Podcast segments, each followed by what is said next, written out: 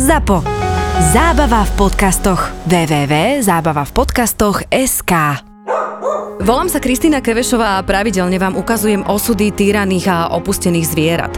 Aby sme im mohli pomáhať ešte viac, vytvorili sme značku Stop týranie zvierat.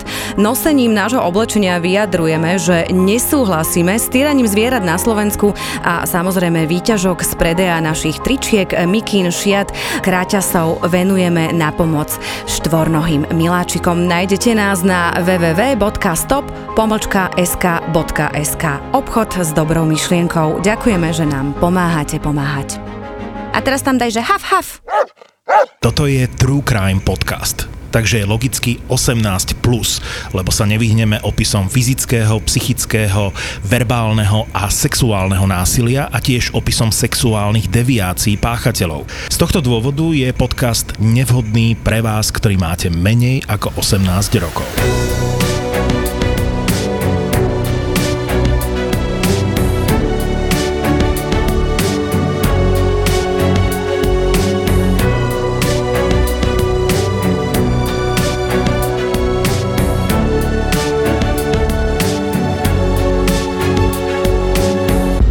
Vy ste povedali, že bolo u nás predané prvé dieťa, že prvý prípad ste mali. Čo to je za prípad? Dieťa bolo predané do cudzej krajiny a je to veľmi čerstvý prípad, takže nejaké detaily by som nechcel rozvádzať, aby sa v tom niekto nenašiel, ale zaznamenali sme prvé polročné dieťa, ktoré bolo zobchodované za účelom nútenej adopcie. Čiže niekto ho ponúkol niekde v inej krajine na to, aby si ho osvojili. Takto tak to nazvem. Našťastie ten e, proces nebol dokonaný a našťastie to dieťa nezažilo podľa všetkého žiadnu trámu, násilie a tak ďalej. Takže dokázalo sa to prekaziť Pán Halcin, ale viete o tom, že u nás je pár takých detí, ktoré boli kúpené aj zo zahraničia, aj na Slovensku? Ak sú takéto vedomosti, jednoznačne to Vieme veľmi rýchlo že? treba oznámiť policajnému zboru, lebo je to Tak sú to, viete, ľudia, ktorí, ktorí to v podstate ako keby neurobia. Ja viem tiež o niektorých mm-hmm. prípadoch, ktoré samozrejme sú. A viem, že je u nás viacero párov na Slovensku, ktorí si takto kúpili deti z Ukrajiny, že sú napríklad ukrajinské matky, ktoré teda buď otehotnejú alebo ponúknú svoje dieťa a väčšinou to býva tak, že ten partner sa tam napíše teda, že je otec, potom ona sa ho vzdá, to dieťa príde sem, alebo sa tam teda robia e, deti, že či teda oni spravia, vynosia to dieťa a príde sem, toto je napríklad taká vec. Viem, že niektorí boli napríklad aj v iných štátoch hej, a niekde inde a vrátili mm-hmm. sa, dajme tomu, s deťmi a bolo to urobené. Čiže zase jedna vec, že ja viem, že na Slovensku sú tiež uh, takéto deti, ktoré alebo sa dovážajú zo zahraničia deti, sú to z chudobnejších krajín, ktoré ako keby dobrovoľne tí rodičia ponúknú a cena za také dieťa z Ukrajiny je 10-15 tisíc aktuálne. Počúvate Profil zločinu s Kristínou Kebešovou. Ďakujem, že ste prišli. Pán no, Jozef Halcin z prevencie kriminality ministerstva vnútra. Vážený host inak, ktorý prípad vám najviac ostal v pamäti? Prípad 67-ročnej dámy, ktorá bola sexuálne zneužívaná v jednej okolitej krajine, nebudem špecifikovať, zo Slovenska, ktorá za, do zahraničia odchádzala s tým, že bude robiť operku, alebo teda starať sa o staršieho človeka. No a bohužiaľ nebola to vysnívaná, alebo teda nebola to tá práca, ktorú jej ponúkla tá skupina ľudí, ale bola zneužívaná práve za účelom sexuálneho zneužívania v danej krajine, kde mm, pravdepodobne sa našiel dopyt po takej 67 ročná? A bola takýmto spôsobom veľmi ťažko skúšaná. Viete si predstaviť, že na tejto osobe, ktorá už pred sebou nemá nejakú perspektívu veku, dlhého života, tak e, toto bolo ťažké skúšanie. A oni ju dali ako čo do erotického salónu alebo na privát? Alebo... Nebol to erotický, bol to privát, áno. A tam bola zneužívaná takáto osoba. Nie je to prípad Slovenska, ale je to prípad ako kolegov, dlho? ktorí to zaznamenali. Bolo to rok a pol. Takže mm, je to aj o to ťažšie. Ja si spomínam, že som bola točiť v zahraničí, bola som na takej jednej najznamejšej ulici, eh, kde nebudem to úplne presne menovať, ale bola to ulica, kde bolo veľmi veľa e, bordelov, boli tam oficiálne a neoficiálne bordely, bavila som sa tam s ľuďmi e, z takého toho miestneho podsvetia a oni mi vysvetľovali, že Kika, počúvaj, že my tu robíme mafia s policiou, že sú tu normálne, že kde sú, dajme tomu, baby nad 18 rokov, ktoré fungujú a, a potom sú tu v podstate také tie neoficiálne. Hovoríme, a čo je v tých neoficiálnych? No tam sú deti. Chodia k nám pedofili z celého sveta a že tam sú v podstate tie deti, ktoré my si kupujeme od rodičov, alebo ktoré sa teda nosia a sú tam tie deti, ktoré sú v tých rôznych klietkach, ktoré tam v podstate vyrastajú. Ja som tam robila rozhovor aj s jednou prostitútkou. Ona mala myslím, že 18 rokov. Ona mi povedala, že ja už dlho žiť nebudem. Ja hovorím, že prečo zlátičko? Ona, že vieš, tak mňa predali vlastní rodičia, lebo nemali čo jesť boli to tieto, áno, tieto azijské krajiny a ona mi hovorí, že oni nemali čo jesť, čiže ja som sa tu teda akože že ocitla, že víš, ja tu robím prostitútku, už neviem koľko, robila som ako dieťa, 12, 13, 14 ročné, že akože dostaneš pohlavné choroby, že tu v podstate zomrieš na nejakú pohlavnú mhm. chorobu, že aj keby som chcela odísť, keď už mám teraz tých 18, 19, 20 rokov, že kam pôjdem? Domov, kde ma predali rodičia, inde, kde nič ne neviem, že my tu väčšinou 25 ročné, 30 ročné zomierame, lebo dostávame pohlavné choroby. Šialený pocit, ja som odtiaľ odchádzala zo slz slzami. Pán Halcin, vráťme sa ale ešte k tomu obchodovaniu s ľuďmi. Ja som tak naháňala, keď si spomínate žobrackú mafiu. Mm-hmm. A to boli takí tí, ešte aj teraz som to strihala, takých tých všelijakých falošných žobrákov. Na jednej strane, akože áno, je to vtipné, človek, ktorý nevie chodiť, keď ho Kevešova prebehne, tak sa rozbehne a odrazu sa stal zázrak a uteká. Na druhej strane my vieme, že za takýmito prípadmi jedna vec môžu byť akože špekulanti, ale na druhej strane môže byť za tým aj reálna žobracká mafia, ktorá dajme tomu funguje a to je tiež forma obchodovania s ľuďmi, lebo viem, že aj takíto žobráci, aj takíto ľudia sa častokrát uh, predávajú a a viem, že keď som u nás riešila tú žobrackú mafiu, tak tam bola skupinka piatich ľudí a vždycky akože ten hlavný, ten kápo, prišiel a naložil si toho vozičkára bez nôh, zobral druhého, ktorý začal krývať a vždycky ho na tom vozíku teda akože odvliekol do toho centra, tam ho nechal, vždy bol nejakých 10-20 metrov, kde ho sledoval, potom mu brával peniaze. Takýto žobrák si zarobil úplne v kľude aj 100 eur alebo 200 eur podľa toho, aká bola sezóna. Spomínam si ešte aj na nevidiacu Romanku, ktorú tiež takýto jeden Rumún, toho sme aj poslali policii, tak vždycky ju chudinku naložil a dali ju presne akože do toho centra. Ona tam žobrala a pri jednom rozhovore som sa aj pýtala Romanka, čo tu robíte? A Romanka sa rozplakala a povedala, že Josua ju teda vždycky tam donesie a vždycky ju tam nutí žobrať a potom na nej robí rôzne sexuálne aktivity a berie jej tie peniaze. A čiže deje sa to obchodovanie obchodovanie s ľuďmi aj u nás. Aj naši žobráci sú teda často predávaní aj do zahraničia, ale stretli sme aj slovenských žobrákov, ktorí mali u nás takýchto rôznych ľudí, alebo aj zahraničných žobrákov. Ako to funguje, čo sa týka tejto sféry? No, osobný môj prípad. V Lamači sme niekedy radi chodili na nákup do jedného obchodného strediska, kde na parkovisku um, slečna s papierikom asociácia hluchonemých a neviem čo, všelijaké vlajky, podpisy a vyzbierávala finančné prostriedky. Keď som sa snažil prihovoriť, tak to bolo o tom, že nepočujem, nerozumiem. Následne, keď sa otočila, keď som ukázal, že nie, že prepačte, nezapojím sa do tejto aktivity, tak som udrel po kapote vlastného auta, vtedy som zistil, že už e, hluchá nebola keď som sa začal s ňou baviť, či netreba nejakým spôsobom pomôcť, tak áno, začala na mňa rozprávať cudzou rečou. Podľa mňa to bola vtedy rumúnština, mm-hmm. môžem sa domnievať, ale nie, tak to južanský jazyk to bol, s tým, že neskôr na mňa vyskočil istý pán, ktorý pravdepodobne ja už som neskúmal potom, lebo som to oznámil na policiu, tí urobili určité kroky a tak ďalej, ale pravdepodobne bol ten ochránkár, ktorý zabezpečoval tú bezpečnosť, dajme tomu, a výber potom tých kasičiek.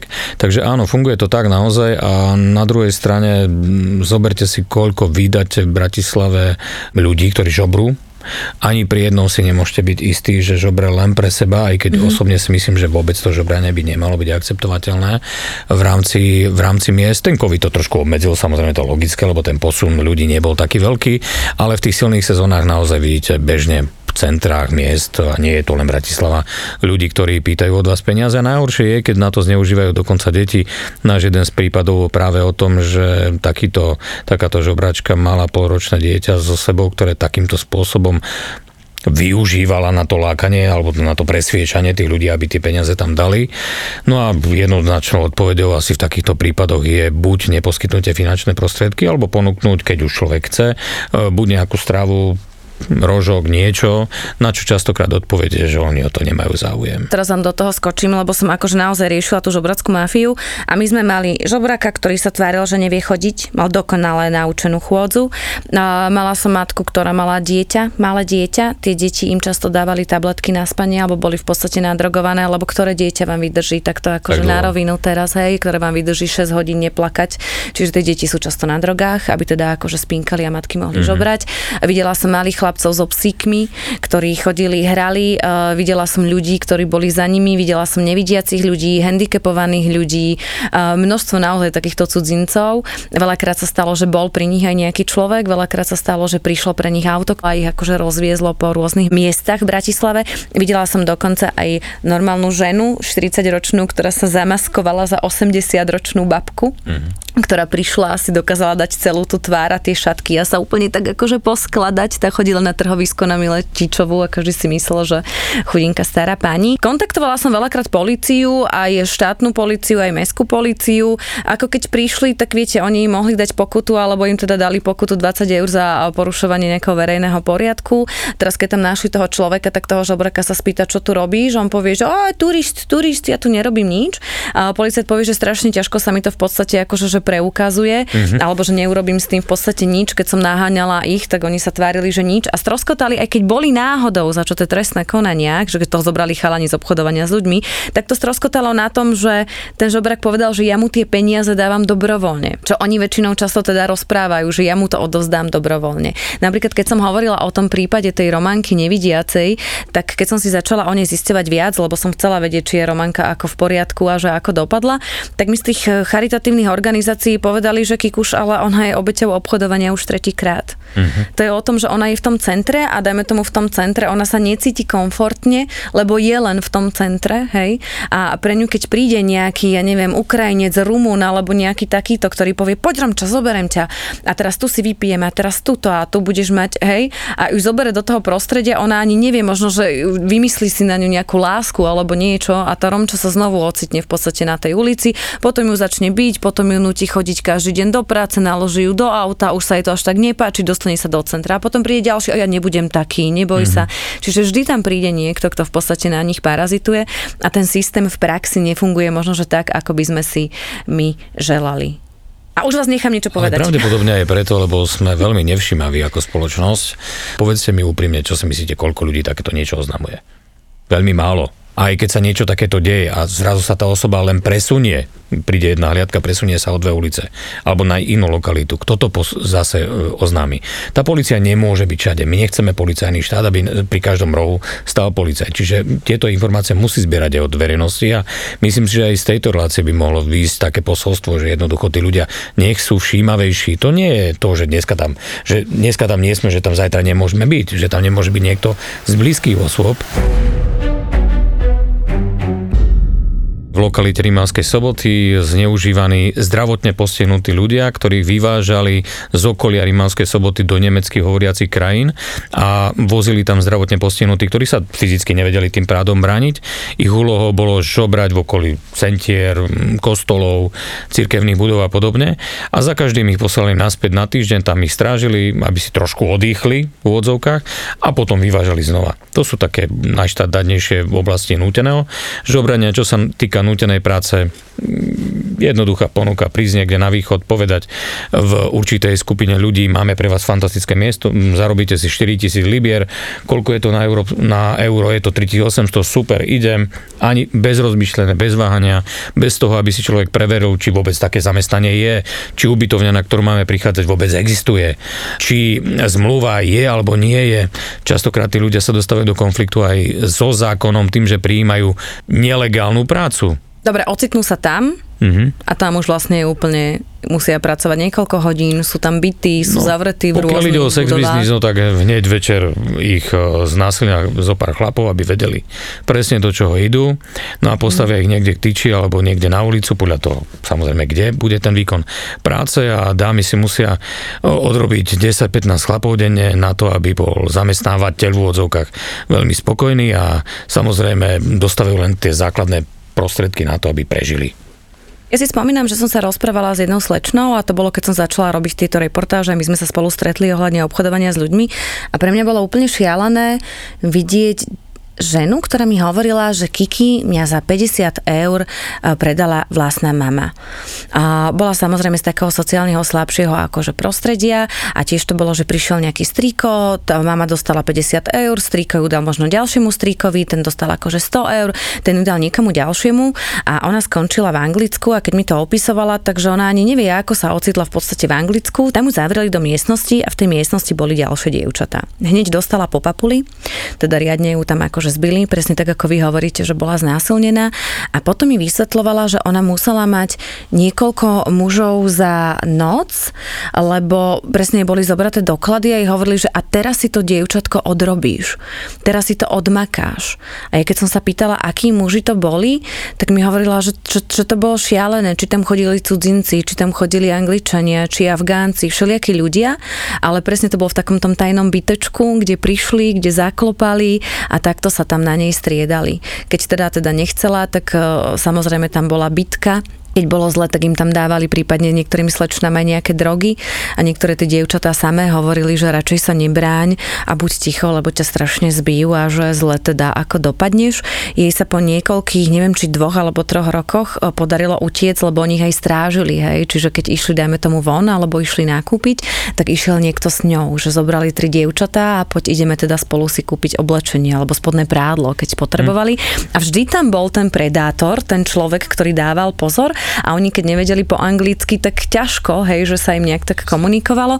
A potom sa stalo, že ostala teda sama, takže utekala, prišla na políciu, vďaka Bohu tam boli duchaplní policajti, ktorí teda zareagovali. Dostala sa k nám na Slovensko, viem, že ja som sa s ňou stretla, keď skončila v nejakom centre.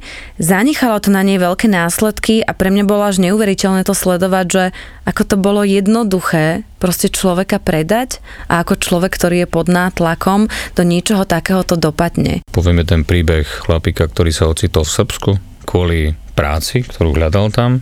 Ocitol sa u Mm, bohužiaľ mm, zareagoval na ponuku, ktorá nebola myslená vážne, že tam bude pracovať, bude dostať mzdu a tak ďalej. Človek robil v polnohospodárstve a drevospracujúcom priemysle až kým si ho nevyhľadali samotní policajti, mali tam nejaké náznaky, teda policajti z danej krajiny a pomohli mu z tohto problému ujsť. Bohužiaľ po návrate, lebo trvalo to niekoľko rokov a ťaž tie podmienky, či ubytovacie alebo pracovné boli tak náročné, že to na ňom zanechalo zdravotné to problémy a čo? rok potom zomrel na následky toho konania, ktoré na ňom boli, lebo boli tam aj bitky, bolo tam násilie, bolo tam fakt veľmi zlé podmienky, ubytovacie, vlko a tak ďalej, takže dostal určitú formu rakoviny a na to aj aj skončil, ale našťastie pri tom všetkom zlom sa podarilo urobiť jednej organizácii na Slovensku s ním video, ktorým dodnes odstrašuje mladých ľudí, ktorí by chceli reagovať na rôzne takéto lacné ponuky. Vo zvolenie som stretla dievča, pracovala ako prostitútka a ona keď mi začala rozprávať svoj príbeh, takže tiež bola v podstate mladá slečná, nejak sa tak akože ocitla ako na priváte, hej, že si ako študentka dajme tomu privýrobí a potom išla do nejakého erotického salónu a tam ju predali a predali ju do Španielska a v Španielsku musela robiť prostitútku. A tiež to bolo tak, že ju postavili k ceste a musela zarobiť nejakú sumu peňazí, neviem koľko to bolo, či tisíc alebo 500 alebo tisíc eur, myslím, že 500 to bolo.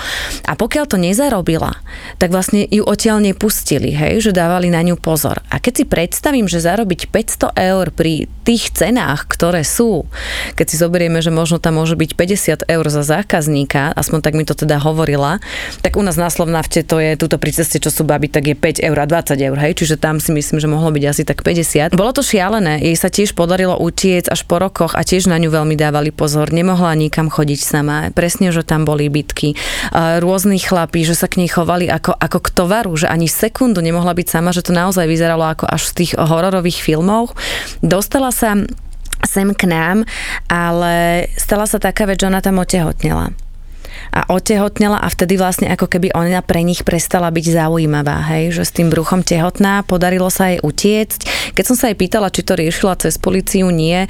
Pre mňa to bola veľmi silná žena skrz toho, že si to dieťa nechala a ja som mu naozaj stretla, keď bola s tou dcérou. Cez deň robila upratovačku a po večeroch si ešte stále privyrábala ako prostitútka, lebo ako upratovačka sa nedokázala postarať o to dieťa.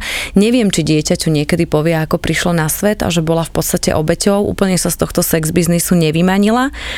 Ale si spomínam, že som sa jej vtedy pýtala, že áno, nechceli to riešiť cez policiu a otvárať si traumy a aj tak sa bála, že to boli mm-hmm. nejakí Ukrajinci, hej, že cez Slovensko mafia.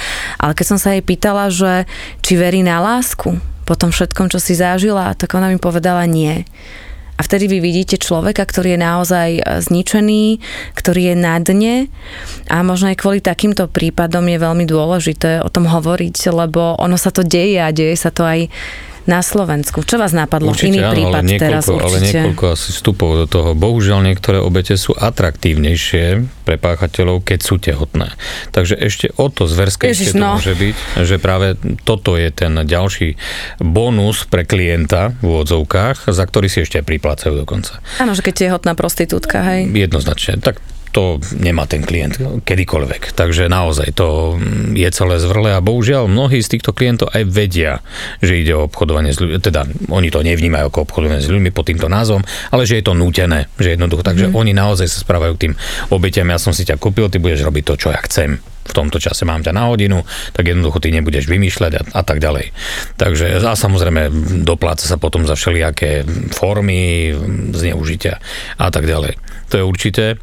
Zároveň útek z takého prostredia je takmer nemožný. A ešte tuto, ešte tuto na chvíľku, oni naozaj si myslia, alebo dovolujú si viacej tí zákazníci, pokiaľ sa bavíme, že sú to takéto dievčatá, ktoré sú ako keby že obchodované, alebo keď príde, keď si predstavím, príde do nejakého erotického salónu, tak nemôže tam robiť čokoľvek, lebo sú tam tí chlapci a dávajú pozor. Čiže on nemôže prísť a nemôže ju tam dobiť, hej, oficiálne.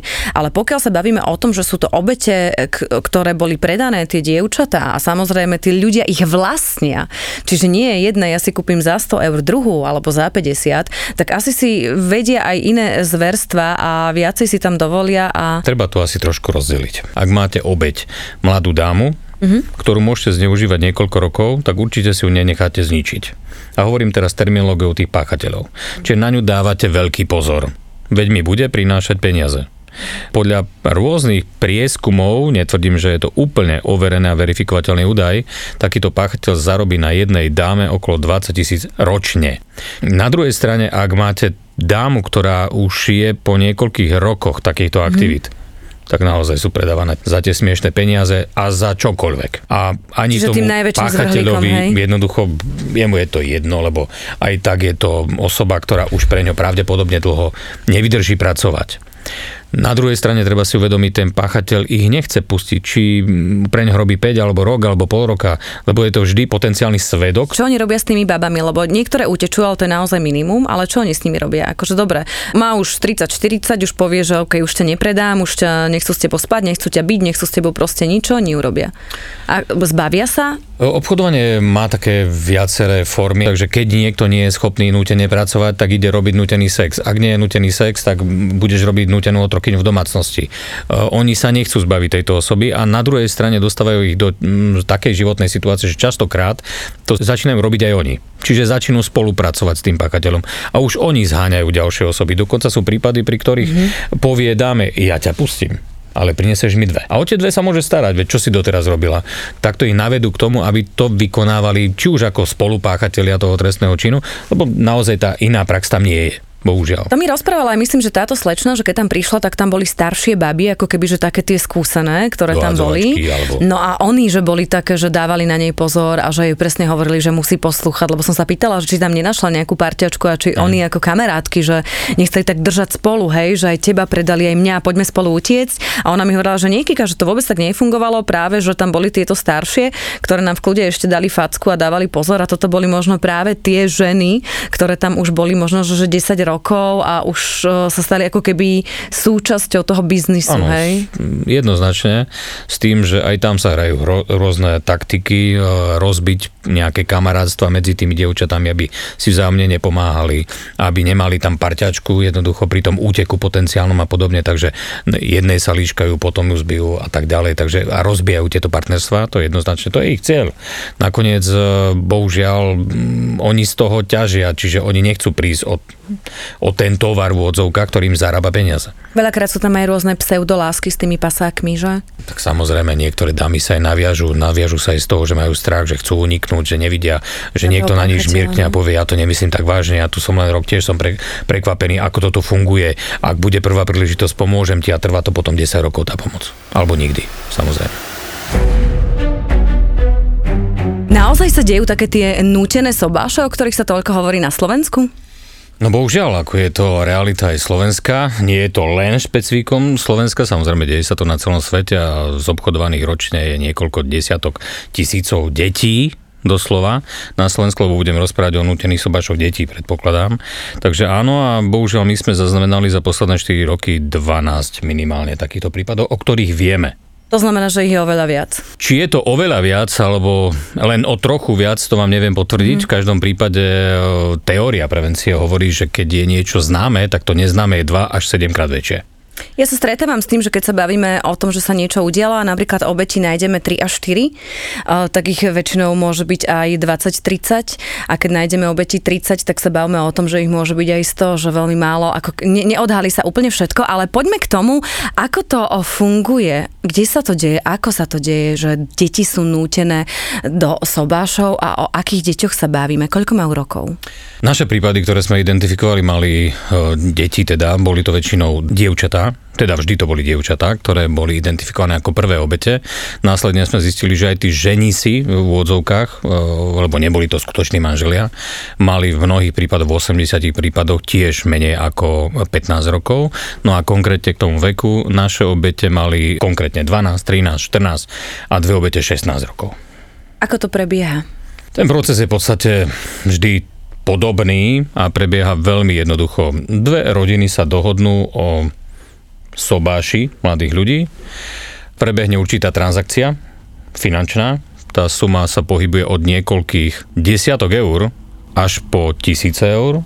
Najväčšia suma, ktorú sme zaznamenali, za ktorú bola predaná dievčina do inej domácnosti alebo do manželstva, bolo 7 tisíc eur a najmenej, čo sme zaznamenali, 150 takže tam je nejaký ten rozsah, takže ceník nie je určený presne. A následne to prebieha jednoduchým spôsobom. Prebehne obrad, po obrade sa to dievča odoberie do rodiny, kde sa mm-hmm. vydalo v odzovkách, lebo to sobáš skutočný nebol. No a následne je zneužívaná v mnohých prípadoch, musí viesť riadny manželský život so všetkým, pokiaľ nechce, tak aj nútene. No a zároveň sa stará o domácnosť, stará sa o ďalšie deti, ktoré sa môžu nachádzať iné deti v tejto domácnosti, čo samozrejme potom má nejaký dopad aj na jej školskú dochádzku, čiže vynechávanie školy, možno e, zhoršenie učenia sa v škole, vynechávanie hodín a tak ďalej. Dobre, o aké komunity ide? Tieto komunity si dajú veľmi presne identifikovať, ale najprv chcem povedať jednu vec. E, tak ako nechceme my stigmatizovať, tak Rozumiem. nemôžeme rozprávať o tom, že sa to týka celej komunity. Áno, v mnohých prípadoch, alebo teda vo všetkých prípadoch, ktoré sa udiali na Slovensku, až na jeden prípad, kedy sme zaznamenali predaj dievčiny z Afganistanu, ktorá mala byť zobchodovaná v Nemecku, ale zachytili sme to na Slovensku v rámci toho tranzitu. Mm. Bola, boli všetky ostatné prípady z tých 12, o ktorých hovorím, boli prípadmi, ktoré sa udiali v rómskej komunite. Olašskí Romovia, hej? Mm, neviem to presne takto identifikovať, ale v každom prípade boli to rómske komunity, ale nie ide o celú komunitu. Sú to naozaj jednotkové prípady, ktoré sú šialené samozrejme, lebo predať vlastné dieťa je hrozná vec samozrejme, ale ide o jednotkové prípady, chvála Bohu, a viac sme nezaznamenali, ale zatiaľ je ich 12. Rozumiem. Je to ako keby možno, že dobre, určitá časť týchto ľudí alebo z tejto komunity to dajme tomu robí. Evidentne asi tomu oni veria, že je to nejaká možno, že tradícia alebo kultúra, lebo tie rodiny sa dohadujú.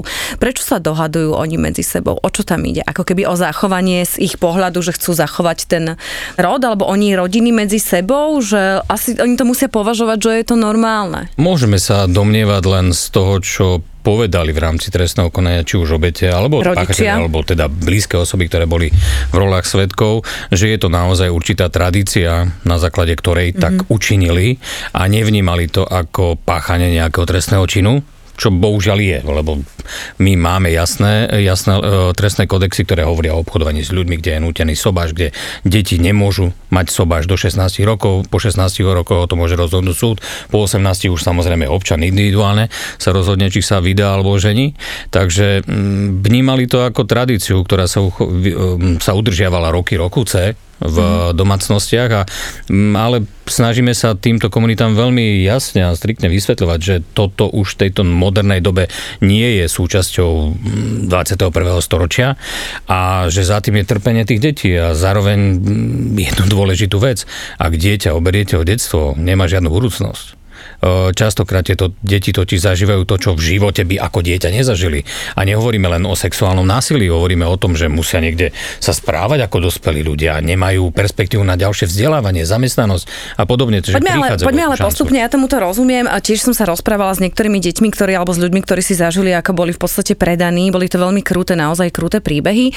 Kto urobí ten sobáš? Zase rodičia. je to člen, člen ich rodičia, komunity, hej, kto ich oddá, ako hej, že sú tam rodičia, je tam ako nejaký ich ako keby no, kňaz asi nie, ale niekto z ich komunity, to hej? Ne, neprebieha v eh, oficiálnou cestou, takže nie je tam úradník, nie je tam kňaz, eh, je to niekto z danej komunity, ktorý pravdepodobne požehná tomu vzťahu, alebo hmm. teda dá ich dokopy v rámci tohto sobáša a následne fungujú ako bežná rodina, alebo sú nutení fungovať ako bežná Čo sa deje potom? My sme si hovorili aj o sexuálnom násilí, lebo ja si neviem predstaviť 11, 12, 13 ročné, to je dieťa, ktoré príde v podstate do rodiny a sa na ňu pozera ako keby na, na ženu, na, na, na dospelú ženu, ktorá, ktorá si má plniť ako keby manželské povinnosti. Čo sa tam deje? Nie je to pre nás pochopiteľné, ale zoberte si, že na Slovensku je naozaj 100 tisíce obchodovaných detí, alebo teda sobášených detí vo veku 10, 12, 8, 7 rokov a tak ďalej. Závisí od toho, o akú ide komunitu, či, o aké ide vierovýznanie, o aké náboženstvo ide v zahraničí, arabské štáty a podobne. Takže oni to berú ako normálnu záležitosť. Tieto deti v prvom rade si povedzme, že ak má k tomu dôjsť a je to plánované, tak sú k tomu vedené Ty budeš raz vydatá, budeš sa starať o svojho manžela, budeš v tejto domácnosti alebo v inej domácnosti. Takže oni to spočiatku berú určite ako aj normálne, lebo takto je človek vychovávaný. Ale následne už či v konfrontácii so svojimi spolužiakmi, známymi, zistujú, že tá druhá kamarátka nie je vydaná, tak asi sa niečo deje. Prečo ja som? Prečo ja nemôžem ísť do kina? Prečo ja nemôžem ísť do obchodného domu cez deň? Prečo ja nemôžem byť oblečená ako mladé dievčatá dneska, roztrhané rifle a podobné mm-hmm. moderné, moderné prejavy. Takže naozaj potom si uvedomujú, že je tam nejaký problém a práve preto pravdepodobne máme aj dva prípady, pri ktorých e, oznamovateľom takéhoto trestného činu boli priamo obete. Čo hovorili tí obete, čo si zažívali? No šialenstvo prichádzate do prostredia pre vás neznámeho, kde nemáte blízku osobu, o ktorú sa môžete oprieť a niekto vás zrazu začne nútiť a nehovoríme len o tom šialenstve sexuálneho zneužívania, kde nemáte sa na koho obratiť. Dobre, nutia ich k sexu? No jednoznačne áno, v niektorých prípadoch to bolo mm, deklarované na, aj vo výpovediach týchto obetí. Boli donútené zbité a nutené sexuálne žiť s partnerom, ako keby boli riadnym manželom po 18 rokoch, a kde by išlo o lásku pravdepodobne. Koľko mali rokov? 12, 13, 14 a niektoré 16 rokov. Boli pritom aj tí rodičia? V niektorých prípadoch to bolo takto prezentované obeťami, že áno. Svokrovci, nazvime to v odzovkách, nie rodičia danej slečny, alebo teda tej dámy, rozumiem. ale svokrovci. Čiže pokiaľ to dievčatko nechcelo, tak svokrovci ju teda chytili, priviazali a muselo prísť k tomuto aktu, hej? Že teda Nejak zobrali podobne, toho áno. syna. A... Tento proces prebiehal. E, ja viem, že vám sa o tom ťažko rozpráva, ale mňa teraz napadol jeden e, prípad. Ja som sa stretla so ženou, už teda akože dospelou, ktorá mala 40 rokov a ona mi rozprávala, že keď e, bola mladšia, že keď e, bola dieťa, a neviem, či bola z tejto komunity, aby som neklamala, ale že sa stalo, že jej matka jej tiež vybrala akože muža, že tohto si zoberieš a že s ním budeš. A ona mi dopodrobne opisovala, ako ju tá matka priviazala na postel, ako jej priviazala nohy, ako jej priviazala ruky, ako zobrala toho chlapa, ktorý ju teda znásilnila, vy, e, vykonal na nej teda súlož, robil to viackrát, ona teda akože nechcela, lebo nemala ani zďaleka 15 rokov. A v podstate neskôr ona otehotnela a mala dieťa. Na nej to zanechalo tak obrovskú traumu, že nedokázala potom mať vzťahy. O to dieťa sa samozrejme starala, skončila veľmi zle, dokonca akože sa ponevierala aj po uliciach a boli tam rôzne kriminálne ako prejavy. Stala sa lesbičkou, e, boh vie ako to bolo, či to bolo možno, že z toho odporu, ale viem, že keď mi to opisovala, tak ešte stále mala slzy v očiach, keď nedokázala tomu pochopiť, že prečo vlastná matka to urobila a jej vlastná matka je teda opisovala, takto to má byť, takto máš byť e, so svojím mužom a takto sa to má, keď tie dievčatá sú v podstate predané. Čo sa tam deje? Čo oni musia všetko robiť? No všetko ako manželka, v tom sexuálnom vzťahu. No a samozrejme všetko ako rodinný príslušník, starať sa o domácnosť a tak ďalej. Zajímavá informácia, že viac ako 60% všetkých oznamovateľov tohto trestného činu sú učitelia, čiže mm-hmm. si to niekto všimne, čo je fajn. Všímajú si to predovšetkým cez znaky oblečenia a správania týchto mladých dám, lebo zrazu sa správajú ako dospelé dámy. To znamená, že oni, keď, oni sa musia inak obliec, hej? Čiže podstate, ako náhle hej, si sa už vydala, tak už musíš nosiť napríklad dlhú sukňu. Bohužiaľ, napredujú v tom aj páchatelia a upozorňujú tieto dámy, aby sa obliekali napríklad pri príchode pred školu si oblečie napríklad tú sukňu, aj tú krátku sukňu alebo potrhané rifle a tú sukňu, ktorú mala ako dospelá žena dlhú mm-hmm. napríklad, tak si ju dá niekde do tašky a podobne, aby trošku maskovali. Takže niektorí veľmi dobre vedia, čo robia. Počúvate Profil zločinu. Vy ste mi rozprávali o jednej obeti, ktorá sa rozhodla prehovoriť, lebo samozrejme asi ich nie je až tak veľmi veľa. Čo vám hovorila? Viete mi povedať, o aký prípad ide? To je už teraz dospelá žena? Áno, išlo o prípad uh, dievčiny, ktorá bola predaná v 14 rokoch a um, sama ohlasila tento trestný čin, alebo viacej súbeh viacerých trestných činov, ktoré sa na nej stali. Bola to samozrejme Slovenka, alebo teda na Slovensku sa udiel tento prípad a prípad identifikoval až keď mala 19 rokov a dve deti z toho vzťahu ak to môžeme nazvať vzťah, z toho núteného vzťahu. Samozrejme už e, s tým, že s tými deťmi odišla od toho partnera a tak ďalej, mala tú možnosť už ako dospelá to urobiť, takže sa vymanila z toho prostredia, ale zareagoval by som aj na to, čo ste povedali pred chvíľočkou, čo prežívajú tieto dámy. No zoberte si dáma, ktorá je znásilnená. Dostáva sa takéhoto problému roky, rokúce s odbornou podporou psychologov, rôznych odborníkov na čo tieto dievčatá, ktoré zažívajú možno to znásilňovanie, netvrdím, že každý deň, ale možno obdeň, možno raz za týždeň. Ale je to s tým partnerom, s tým manželom? Uh, áno, samozrejme. No či ešte nepridá nie, nie, nie, nie, my nemáme, alebo ja osobne okay. nemám vedomosť o tom, že by to bolo aj s ďalšími tretími osobami. Je to s tým manželom, ako mm, dbajú na to, aby to bol akože riadny manželský vzťah. Sú to mladší či starší muži? Tí manželia? Áno. Len v dvoch prípadoch to boli dospelí v tých prípadoch, ktoré sme identifikovali. Takže ostatní boli deti taktiež. A to znásobuje toto zverstvo, lebo v tom prípade nie je tam jedna obeď, to, tá žena alebo dievča, ale aj ten chlapec samozrejme, lebo každý ten sexuálny útok, ktorý je vykonaný pred 14 rokmi, je sexuálne zneužívanie, či je to chlapec alebo dievča.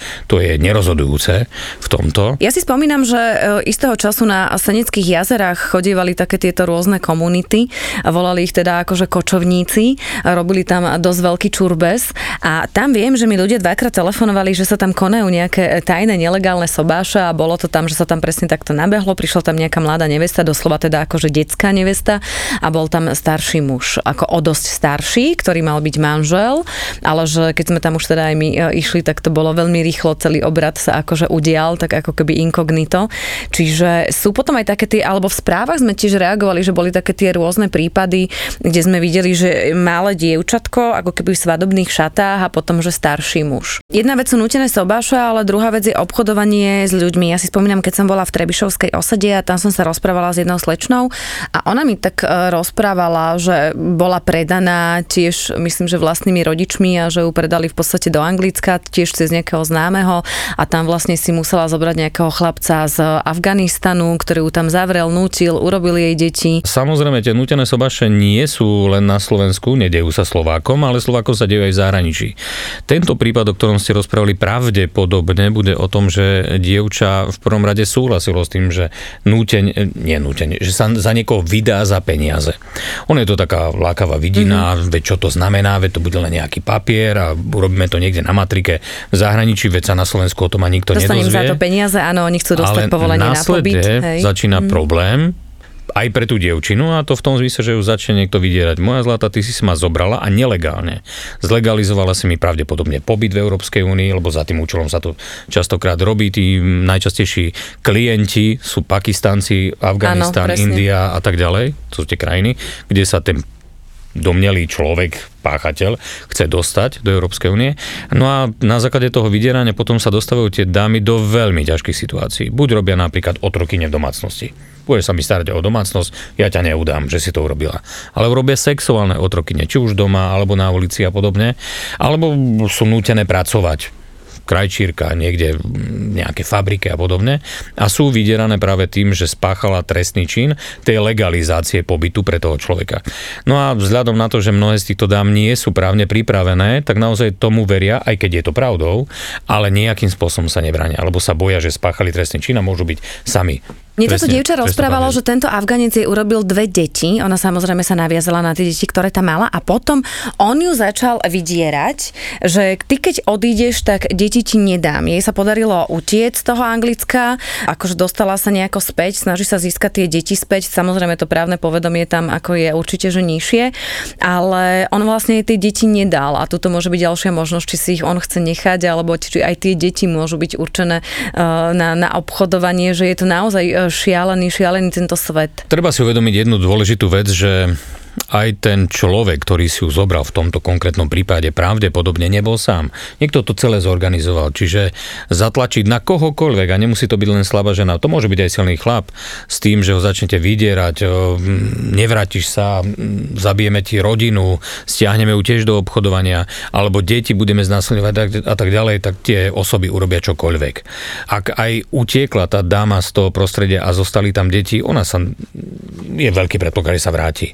Ten cít matky k deťom mm. je veľmi silný a určite ich bude chcieť zachrániť, aj keď pravdepodobne tie deti boli teda splodené tým násilím, takže napriek tomu ten cít matky vydrží, teda vyhraje nad tým a tá dáma pravdepodobne nebude ani spolupracovať s policiou, lebo nebude chcieť prísť tie deti. A to je ten veľký problém, lebo potom nevieme odhaliť takýchto páchateľov a nevieme im samozrejme dostať ich tam, kde majú byť.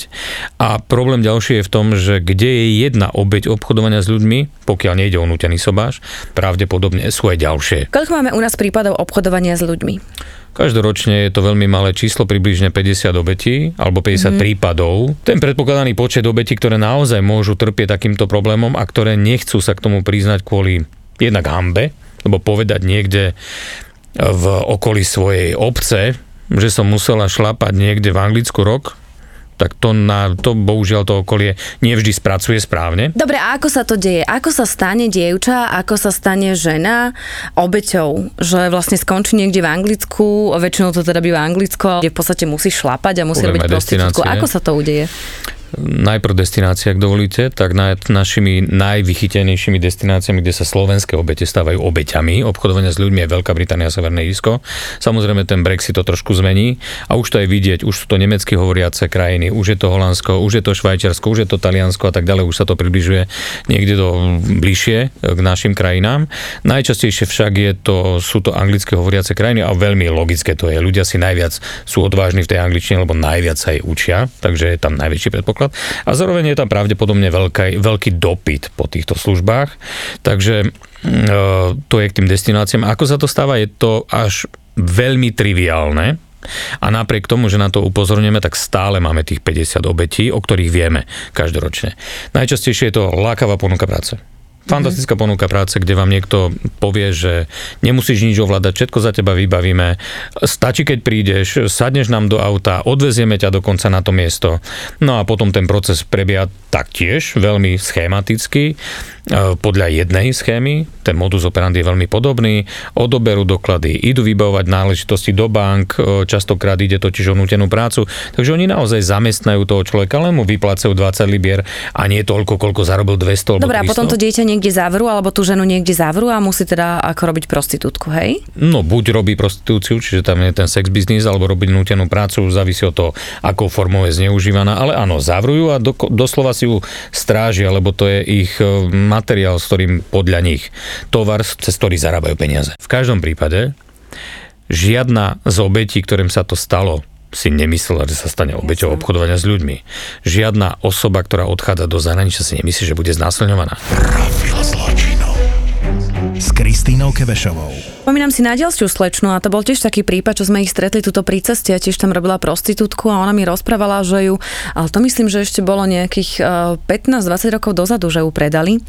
A tiež bola úplne normálna dievčatko, že ona hovorila, že ona nevedela dokonca, že bola panna a nejako jej, e, myslím, že strýko bol z takého kriminálneho prostredia a že ani nevie ako, že ju v podstate zobral, niekomu ju dal do auta a ty ju teda zobrali a ocitla sa v erotickom salóne a ona nevedela, čo sa deje a tiež tam prišli teda nejakí muži muži, ktorí ju znásilnili. Ona tomu ako naozaj nerozumela a potom vlastne z toho erotického salónu, z toho bordelu prišli ďalší, ktorí ju zobrali teda akože že do zahraničia a tam bola dokonca zamknutá, nemohla absolútne nikde chodiť, strážili ich, nonstom tam bol taký nejaký vyholený akože že bodyguard. No a čo je najsmutnejšie, no stretnete ju teraz u nás pri ceste lebo ona mi presne začala hovoriť, že jej začali dávať drogy. Že ona tam prišla ako panna. Ona bola z ťažkej rodiny a akože nečakala, že jej to v podstate urobia tí najbližší, že takto sa ocitne a stala sa závislá, lebo oni je automatický heroín pervitín, čiže začali jej dávať piko a to určite viete, že po troch dávkach ostane to telo, dajme tomu a možno u niekoho samozrejme aj skôr ostane závislé. Čiže z nej sa stala narkomanka, aj keď sa jej teda podarilo utiec a jediný spôsob, ktorý ona pozná, tak je ponúkať svoje telo. Čiže dnes ju stretnete tuto v Bratislave pri ceste. A pre mňa naozaj až fascinujúce sa rozprávať s týmito ženami, ktoré sú tam, asi neodsudzovať nikoho, lebo majú neuveriteľné príbehy, ktoré si zažili. Nebudú chodiť, pán Halcin, na políciu, je to naše zbožné prianie. Nebudú hovoriť, majú strach. Na druhej strane si uvedomujem, že pokiaľ o tom nebudeme hovoriť, tak v živote táto mafia nebude potrestaná a asi je veľmi dôležité o tom hovoriť, aby sme mali takú nejakú prevenciu, aby sa o tom vedelo. A vy robíte úžasnú vec, inak ja to teraz poviem tak úplne otvorene, vy máte také kancelárie, kde môžu prísť vlastne obete trestných činov a môžu tam prísť anonymne, lebo asi prísť na tú policiu a zaklopať a povedať, no dobrý deň, volám sa Kristýna, bola som zneužívaná, stala som sa obeťou, nie je ľahké a neviete na akého policajta natrafíte, či bude skúsený, či nebude skúsený, či bude vedieť s vami empaticky jednať, ale sú kancelárie, ktoré ste vy spravili, také centrá pre obete, mm-hmm. tak nám povedzte niečo o tom, keď nás nejaké obete počúvajú. No už presne preto, čo hovoríte, že človek potrebuje mať tú istotu, že mu niekto pomôže, že je to úprimné, že bude mať na neho čas, že si vypočuje ten jeho príbeh, že nebude sa pýtať, koľkokrát to bolo, za akým rohom, e, kto to spôsobil a tak ďalej. Presne na tomto princípe sú postavené informačné kancere pre obete trestných činov, ktoré sme v prvom rade postavili alebo vybudovali v krajských mestách. Dnes už je to aj v ďalších okresoch, máme ich dokopy 16 po celom Slovensku. Sú tam traja ľudia, ktorí veľmi empaticky vedia vypočuť príbeh tej osoby. Netýka sa to len obchodovania s ľuďmi, to musím povedať na úvod. Týka sa to akéhokoľvek trestného činu, ale predovšetkým ku nám chodia obete, ktorých sa týka buď nejaká forma násilia alebo nejakého finančného podvodu, aj obchodovania s ľuďmi. No a v tom prípade my identifikujeme jej potreby tej osoby, čo potrebuje najprv. V týchto prípadoch je väčšinou psychologická podpora, ak to nie je príbeh, ktorý sa stal pred desiatimi rokmi. Zároveň je to potom nejaká právna podpora, lebo tí ľudia vôbec nevedia, čo sa s nimi bude diať, akým spôsobom to bude prebiehať, na čo mám právo, na čo nemám právo, s kým budem komunikovať, ako to bude prebiehať, budem raz na vypočutí, budem 10 krát na vypočutí, čo ten prokurátor, kto je ten sudca, kde sa budem asi pohybovať potom, bude tam aj ten páchateľ a budem konfrontovaná s tým, tým človekom, takže tých otázok je tam veľmi veľa, ktoré potrebujú si aj oni vnútorne zodpovedať na to, aby dostali tú odvahu a išli rozprávať. Na druhej strane, presne to, čo hovoríte, tí páchatelia niekde sú. Tí páchatelia, keď niekto označí, tak tam prídu. O tom sa môžu dozvedieť ich kolegovia alebo ďalší páchatelia, takže tá osoba sa naozaj relevantne bojí a pokiaľ bola v takomto obchodovaní napríklad niekoľko rokov, tak videla, že to nebolo o tom, že moja zlata poď ale to bola facka, rána, znasilnenie a tak ďalej. Je dôležité trestať páchateľov, s týmto sa v praxi stretávame bohužiaľ bežne a veľmi ťažko sa vysvetľuje tým obetiam, že nejaký páchateľ skončil s podmienkou. Zažívam to pomerne často, keď to dieťa na mňa pozerá a ja mám vysvetliť, že dostal podmienku, lebo povedal, že to ľutuje, alebo že veď ja som to nechcela, alebo som sa priznal. Tie najťažšie prípady, ktoré máme, tak to sa týkajú domáceho násilia, kde zrovna nie ide o ten štandardný postup, že páchateľom je manžel alebo druh, a obeťou je družka alebo manželka, ale boli to mm, násilie na seniorov z pohľadu buď ich neviest, e, ženíchov, alebo teda rodiny príslušníkov, ako sú vnúci, mm-hmm. napríklad, ktorým odopierali jedlo, stravu, pohybovať sa nemohli, obmedzovali ich na slobode, obmedzovali ich v prístupe k informáciám, čiže televízor, rádio a podobné veci. Stráva, toto sú najhoršie e, prípady, kde ich chceli dokonca obrať o nehnuteľnosti a takéto sa komunikuje veľmi ťažko a predstavte si teraz babku alebo detka, ktorý sa rozhodne na informačnú kanceláriu a začne plakať, lebo mm-hmm. tie príbehy začínajú väčšinou tak, môj sused má problém, ako by som mohol poradiť, povedzte mi prosím vás, čo by mal robiť. Po 15 minútach vám začne plakať, viete, že už to nie je sused, ale že je to asi osoba, ktorá sedí pred vami a začne potom rozprávať, že ten môj vnúčik mi robí to a to a ja nechcem na ňo podať e, trestné oznámenie, čo mi povie ostatná rodina, ale už sa to nedá vydržať. Už e, som rád, že som teraz sa mi podarilo vy, e, vybehnúť z domu, lebo som povedal, že idem k lekárovi a podobne. Takže to sú najhoršie príbehy, ktoré môžete počúvať. No a samozrejme, tá kategória najhorších je otázka detí sexuálne zneužívania, e, práve takéto nútené sobáše a podobne. Našťastie, ten našťastie, bohužiaľ, alebo našťastie sme v rámci informačnej kancelárie mali zatiaľ jeden, tak, jeden takýto prípad. Tých prípadov naozaj na Slovensku nie je veľa. Aké ste mali sexuálne zneužívanie? Ježiš, zo strany vlastných rodičov a to, je, to sú najhoršie príbehy, kedy matka neuznala cére to, že jej druh e, takéto niečo môže vykonávať na tejto osobe, neverila tomu celý čas a až po rokoch sa presvedčila, keď sa takéto niečo udialo na ďalšom dieťati, ktoré sa stalo obeťou v susedstve a prišli rodičia toho dieťaťa povedať matke, že niečo také sa robí a následne pochopila, že sa to naozaj dialo Čiže druh zneužíval jej dceru, no, hej? To sú bohužiaľ šialené veci, ktoré o ktorých pravdepodobne aj tie partnerky alebo matky vedia, mnohých prípadoch. Do svedomia vystúpiť nevieme, ale asi sa to nedá celkom ututlať, keď bývate v troj, dvojizbovom byte a podobne. Aj keby sa to dialo rovno len v tom čase, keď tam tá matka nie je a niektoré sa s tým vysporiadajú veľmi ťažko a nechcú, presvedčajú dokonca dieťa, aby do toho nešlo, že to bude hamba pre rodinu, pre okolie, nikdy sa s tým nevysporiada a tak ďalej a nechávajú to tutlať tých deťoch, ktoré to nemajú ako tráviť sami, lebo nemajú toľko životných skúseností a samozrejme nemajú sa na koho obratiť. Profil zločinu. Tajomstvo. Presne pred pol rokom sme nenápadne vydali prvú epizódu podcastu Poďme spolu lietať to môže byť krásny let a v tej sekunde proste sa niečo pokazí a ty sa snažíš urobiť najlepšie ako vieš, lebo musíš, už, už proste iná možnosť není, hej, už go around proste nedá sa urobiť. Tak ich nabrifujeme, ako majú otvoriť tie dvere a vtedy im vysvetlíme, že majú nás prvých vyhodiť z toho lietadla. Nikde ju nenájdete. 4. marca tohto roku sme ju zmazali, stiahli a podcast zrušili vedúcu kabiny ma o tom informovali, tak... Uh... Ono to oficiálne vraj nie je zakázané, hej? Ako... Jasno, že nie. Netuším, akože nechám to na vaše predstavivosti, že čo sa tam asi dialo. ale ale jak sa dostalo do kokpitu šampanské, to ešte druhá To práve. ale po šiestich mesiacoch sme späť. Máme s chalanmi nahratú prvú kompletnú sériu a postupne vám budeme dávkovať brutálne storky z lietadla od pilotov, pilotiek, mechanikov, stevardov, letušiek. Väčšinou sa nás letušiek pýtajú, že kde sa teraz nachádzame a my to tiež nevieme, pokiaľ sa nespýtame pilotov. Hlavne to nedať vedieť cestujúcim najavo ani nikomu, že to je prvý let. Dnes prvýkrát, držte palce.